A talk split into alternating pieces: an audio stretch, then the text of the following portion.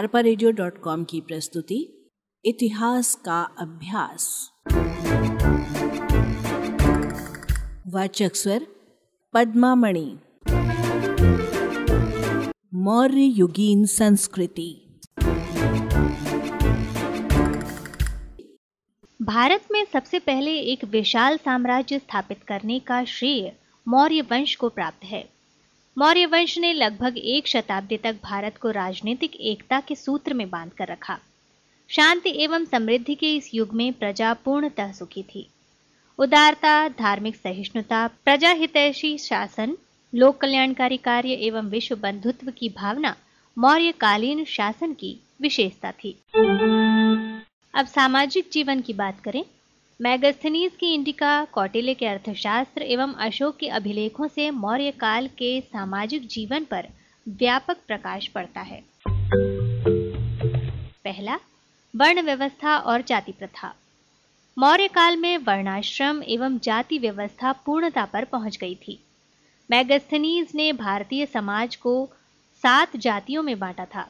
दार्शनिक, किसान, शिकारी, पशुपालक, व्यापारी और कारीगर। गुप्तचर, सैनिक और मंत्री। परंतु यह अनुमान गलत था। समाज मुख्यतः चार वर्णों में ही विभक्त था। अनुलोम और प्रतिलोम विवाह के कारण कई वर्ण संकर जातियाँ उत्पन्न हो गई थी। दूसरा, शूद्रों की स्थिति में सुधार। मौर्य काल में शूद्रों को भूमि देकर उत्पादन में सहयोगी बनाया गया। इससे शूद्रों की स्थिति में सुधार हुआ।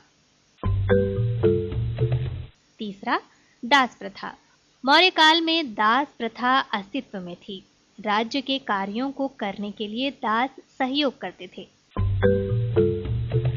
चौथा, विवाह।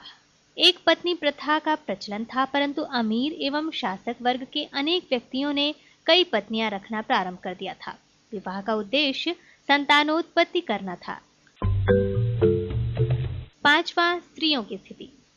स्त्रियाँ शिक्षित होती थी तथा सामाजिक और धार्मिक उत्सवों में भाग लेती थी। वे गुप्तचर और अंगरक्षक के रूप में कार्य करती थीं। कई स्त्रियाँ वेश्या का जीवन अपनाती थीं। विधवा पुनर्विवाह प्रचलित नहीं था। भारत के उत्तर पश्चिम भाग में सती प्रथा का प्रचलन था। छठवां, भोजन। फल, सब्ज़ियाँ, दाल, चावल, दूध और अन्य खाद्य पदार्थ दैनिक आहार थे। सामाजिक उत्सवों और त्योहारों के समय मांस एवं मदिरा का सेवन होता था। और अब आर्थिक स्थिति देखें मौर्यकालीन। मौर्य काल समृद्धि का काल था। इस काल में कृषि, व्यापार व उद्योग के क्षेत्र में बहुमुखी प्रगति हुई। पहला, कृषि। अर्थव्यवस्था का मूल आधार कृषि थी। भारत की अधिकांश जनसंख्या कृषि कार्य करती थी। मौर्यकालीन शासकों ने कृषि को गति प्रदान करने, फॉर्म बनाए सिंचाई व्यवस्था, नई भू व्यवस्था स्थापित की, पशुपालन को प्रोत्साहन दिया। दूसरा, व्यापार। कई वस्तुओं के उत्पादन जैसे जहाज़, नाव, खानों, सिक्कों, शस्त्रागारों और नमक व्यापार पर राज्य का एकाधिकार था। यहाँ सोना, चांदी, हीरा, तांबे की खाने थी। भारतीय सूती एवं रेशमी वस्त्र की पश्चिमी देशों में मांग थी।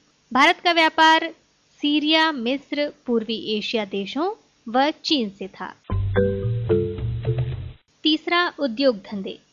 मलमल की सर्वोत्तम किस्म बंगाल में तैयार की जाती थी। लघु उद्योग जैसे लकड़ी का काम, हाथी दांत का काम, सुनार, पुनकर, कीमती पत्थर, चर्मकार, नाव और जहाज़ आदि के उद्योग थे। चौथा, कर व्यवस्था। कृषक, भूमि लगान सिंचाई कर और पशुओं पर कर देते थे। एक धार्मिक कर बलि था। फूल और फलों पर भी बिक्री कर था। विभिन्न वस्तुओं के मूल्य के पाँचवें हिस्से से पच्चीसवां हिस्सा व्यापारिक कर की दरें थी। पांचवा मुद्रा। व्यापार में लेन देन के लिए अनेक प्रकार के सिक्कों का उपयोग होता था। इसमें सोने की मुद्रा, चांदी का सिक्का तथा ताम्र मुद्रा कारशापन थी। धार्मिक स्थिति की बात अब करें, मौर्य काल में हिंदू धर्म, जैन धर्म, बौद्ध धर्म प्रचलित था। ब्राह्मणों, पुरोहितों का समाज में सम्मान था।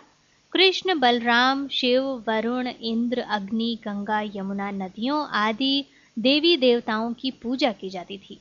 यज्ञों का प्रचलन था। धार्मिक सहिष्णुता विद्यमान थी। चंद्रगुप्त के बाद जैन धर्म का अनुयायी। चंद्रगुप्त बाद में जैन धर्म का अनुयायी हो गया था।